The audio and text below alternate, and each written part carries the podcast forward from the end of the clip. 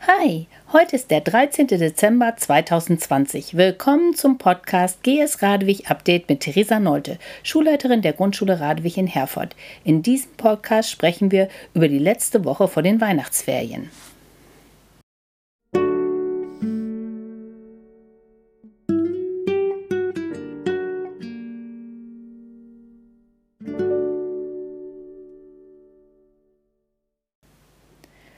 Heute hat die Bundeskanzlerin zusammen mit dem Ministerpräsidenten der Bundesländer die neuen Maßnahmen zur Eindämmung der Covid-19-Pandemie bekannt gegeben.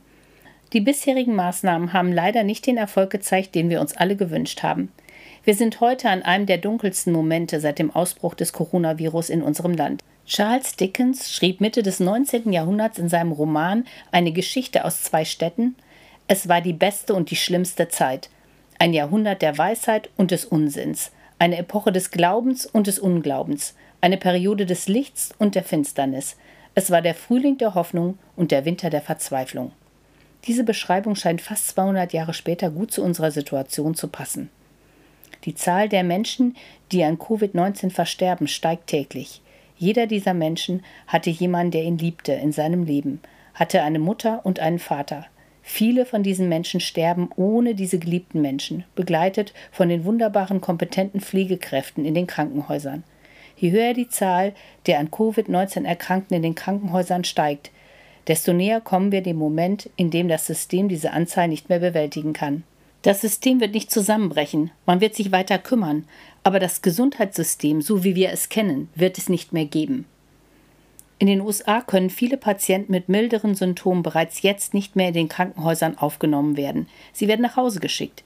Sie sollen ihre Symptome überprüfen und erst wenn sie schwerwiegende Beschwerden aufweisen, sollen sie wiederkommen. Dieselben Menschen wären vor fünf oder sechs Wochen noch von einem Krankenhaus stationär aufgenommen worden. Das bedeutet, diese Menschen erhalten schon jetzt nicht mehr die gleiche Versorgung wie vor fünf oder sechs Wochen. Es ist zu diesem Zeitpunkt nicht klar, welche Auswirkungen dies langfristig auf ihre Gesundheit und den Genesungsprozess haben wird. Natürlich möchten die Ärzte in den USA anders entscheiden können, aber es gibt nicht genügend Pflegepersonal, um all die Patienten angemessen zu versorgen. Damit uns dies in Deutschland nicht auch passiert, müssen wir jetzt Maßnahmen ergreifen, um unser Gesundheitssystem und die darin tätigen Menschen zu schützen.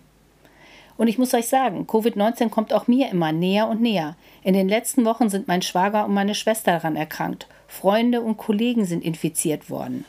Vielen Menschen scheint es wichtig zu sein, sich jetzt zu treffen, sodass sie in Kauf nehmen, sich im nächsten Jahr nicht mehr treffen zu können. Die Pandemiemüdigkeit ist so stark, dass sie verlangen, die Familie zu sehen, so groß ist, dass sie das Risiko eingehen, andere zu infizieren oder infiziert zu werden. Ich wünschte, die Menschen würden verstehen, dass dies es nicht wert ist. Es ist besser, jetzt zu verzichten und es auf das kommende Jahr zu verschieben. Wenn wir unser Verhalten nicht verändern, werden die Zahlen bis Mitte Januar drastisch in die Höhe steigen. Dies ist unser Covid-Jahr. Es ist für uns schwierig und für alle, die wir lieben, ist es auch schwierig. Die Feiertage sind für uns alle eine besonders schwierige Zeit in diesem Jahr. Es gibt Hoffnung, aber mit dieser Hoffnung kommen neue Herausforderungen auf uns zu. Es gibt die ersten Impfstoffe, wir befinden uns sozusagen kurz vor der Zielgerade. In dieser Woche bieten wir für die Kinder, die nicht zu Hause bleiben können, Präsenzunterricht an. Wir bitten Sie, dies wirklich nur im Notfall in Anspruch zu nehmen. Für alle unsere Schülerinnen und Schüler, die von zu Hause lernen, findet verpflichtend das Distanzlernen statt. Nähe Informationen zum Ablauf des Distanzlernens werden wir den Familien im Laufe des Montags zukommen lassen. Uns ist klar, dass diese Entscheidung von einigen von Ihnen begrüßt wird und von anderen abgelehnt wird.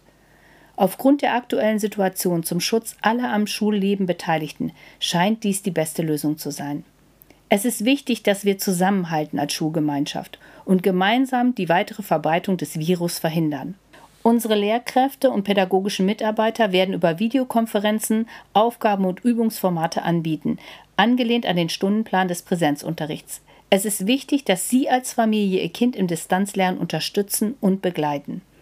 Gerade in der ersten und zweiten Klasse haben viele Schülerinnen und Schüler noch Schwierigkeiten, sich selbstständig auf der Plattform oder bei einer Videokonferenz anzumelden. Auch das Heraufladen von fertigen Arbeitsergebnissen fällt vielen Kindern noch schwer. Ein Mitglied unseres Schulteams wird regelmäßig auch telefonisch Kontakt zu ihren Kindern aufnehmen, um ihnen und ihren Kindern Unterstützung beim Distanzlernen anzubieten und miteinander im Gespräch zu bleiben. Dies muss nicht unbedingt jemand aus dem Klassenteam Ihres Kindes sein, da wir die Arbeit auf alle Schultern gleichmäßig verteilen werden. Alle wichtigen Links und Informationen finden Sie wie immer auf unserer Homepage gs-radewig.herford.de. Natürlich kann das Distanzlernen den Präsenzunterricht nicht ersetzen, aber an der ersten Stelle steht nun unsere aller Gesundheit. Ich bitte Sie erneut, uns beim Distanzlernen zu unterstützen, damit Ihr Kind ohne Unterbrechung weiterlernen kann. Ich wünsche Ihnen und Ihren Familien eine gute letzte Woche vor den Weihnachtsferien. Enden möchte ich diesen Podcast mit einem Zitat von Dietrich Bonhoeffer. Von guten Mächten treu und still umgeben, behütet und getröstet wunderbar, so will ich diese Tage mit euch leben und mit euch gehen in ein neues Jahr. Mögen Sie und Ihre Familie sich in diesen Tagen gut behütet und getröstet fühlen und hoffen wir gemeinsam auf ein neues, erfreulicheres Jahr 2021. Über die Weihnachtsferien werden wir eine kurze Pause einlegen. Wir starten am 11. Januar 2021 mit unserer nächsten Folge. Bis dahin bleiben Sie gesund, Ihre Theresa Nolte.